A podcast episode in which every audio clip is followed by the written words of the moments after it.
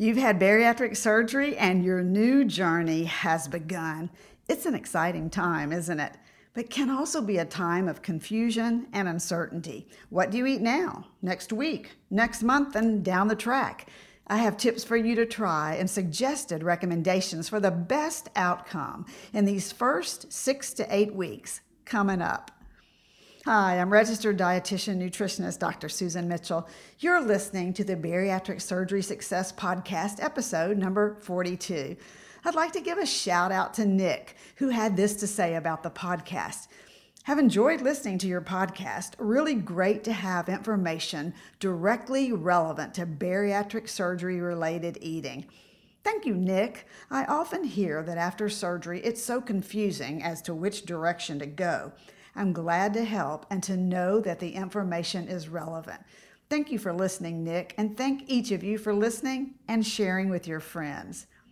Well, your diet is going to morph a lot in the next days, weeks, and months as your body heals from the surgery.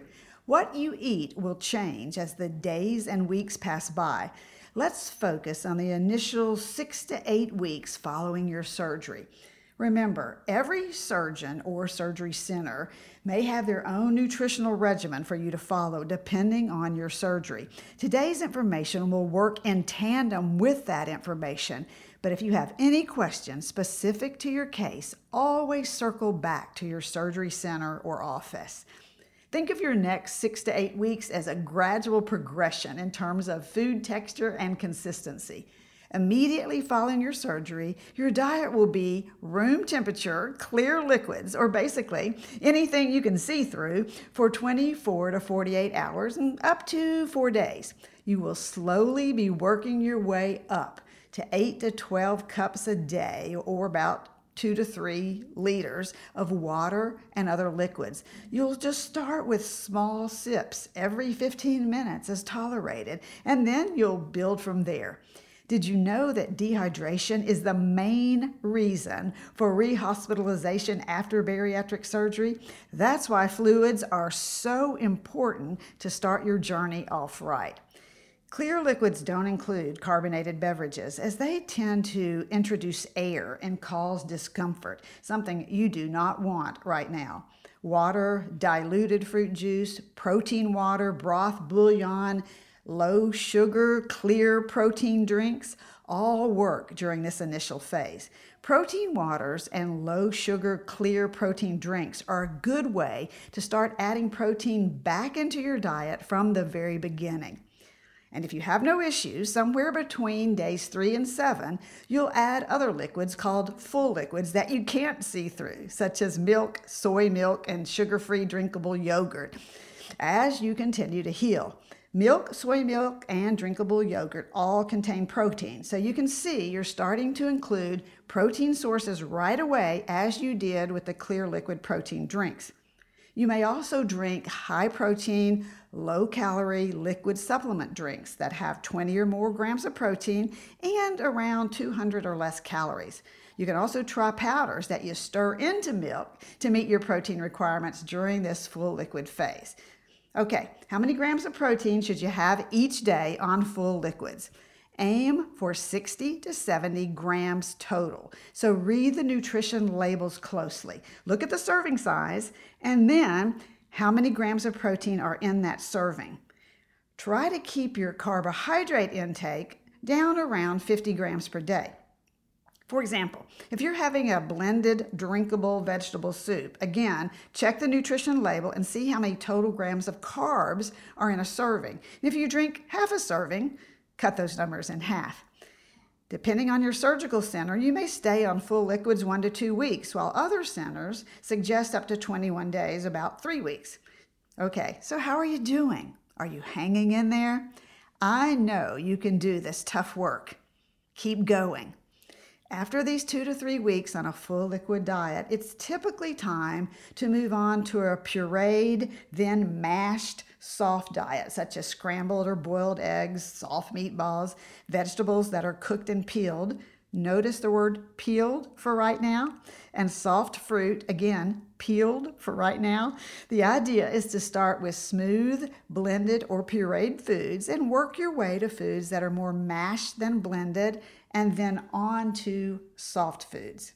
So two tips for you. Number one, you're going to fill up much more quickly than you did before surgery. So eat your protein food first, chew it so well that it becomes pureed, almost like baby food in your mouth. You'll still want to eat that sixty to seventy grams of protein a day. So starting with it first helps you be successful with that daily goal. Tip number two, don't miss this. Now is the time to separate liquids from solid food. Oh, what does that mean? Drink your beverages fifteen to thirty minutes before you eat your food and thirty minutes after you eat your food. Why? Your capacity for food is much smaller, and you want to get in the needed calories and nutrition for your body. You'll co- accomplish this much more easily by separating liquids from food, and you won't have as many side effects. And remember, eight plus cups of water or two plus liters is what you're aiming for each day as you make your way down this track along with your food. At four to six weeks out from surgery and you're doing well, it's about time to add some additional solid foods to your diet, including legumes or all types of beans and split peas that are cooked soft, fresh veggies, fresh fruit, and a small amount of starchy foods like baked or mashed potatoes, corns, or peas. Notice when I'm talking about carb foods such as fruit, veggies, or potatoes, we're not talking about more refined carbs like candy, cakes, cookies. Why? These refined carbs, or also called simple carbs, set you up for dumping syndrome, which occurs if you eat foods high in sugar and fat. Symptoms of dumping syndrome include lightheadedness, sweating, a rapid heart rate, cramping and abdominal pain, nausea, diarrhea. Well, you can already tell this is the last thing you want to deal with as you are healing and moving forward. Okay, about six to eight weeks have passed now, and you did it. I'm so proud. You've progressed and are now ready at this six to eight week point to transition to a regular, healthy, balanced diet. This step is so important. You've had surgery, yes, and you will eat less, true, but you will still eat regular, nutritious foods that provide you with broad spectrum nutrition and satiety, or remember that feeling of fullness? Did you catch that? One of the big reasons to move forward to healthy, regular food is to prevent weight regain and feel satisfied from the various food that you eat.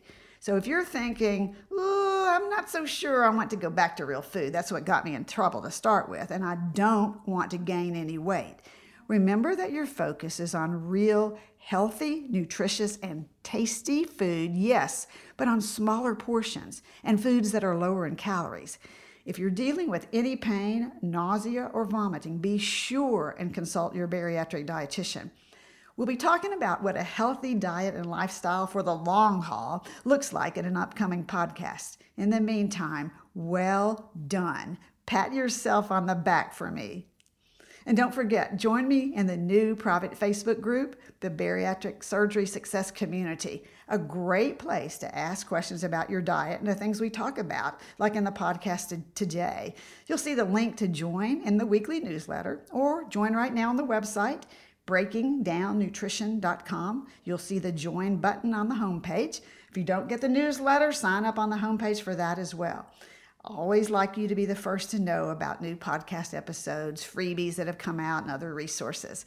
So have a good week. I'll see you in the Facebook group. Bariatric Surgery Success with dietitian Doctor Susan Mitchell is produced and owned by Practicalories, L L C. All rights reserved. Remember, the content provided on this podcast is for information purposes only and doesn't create a patient-provider relationship. It's intended to provide reference material and is not designed to provide medical advice. Please consult your healthcare provider regarding any medical issues you have relating to symptoms, conditions, diseases, diagnosis, treatments, and side effects. Podcast guests express their own opinions, experience, and conclusions, which do not necessarily reflect or agree with the host, Doctor Susan Mitchell, or Practicalories, L L C.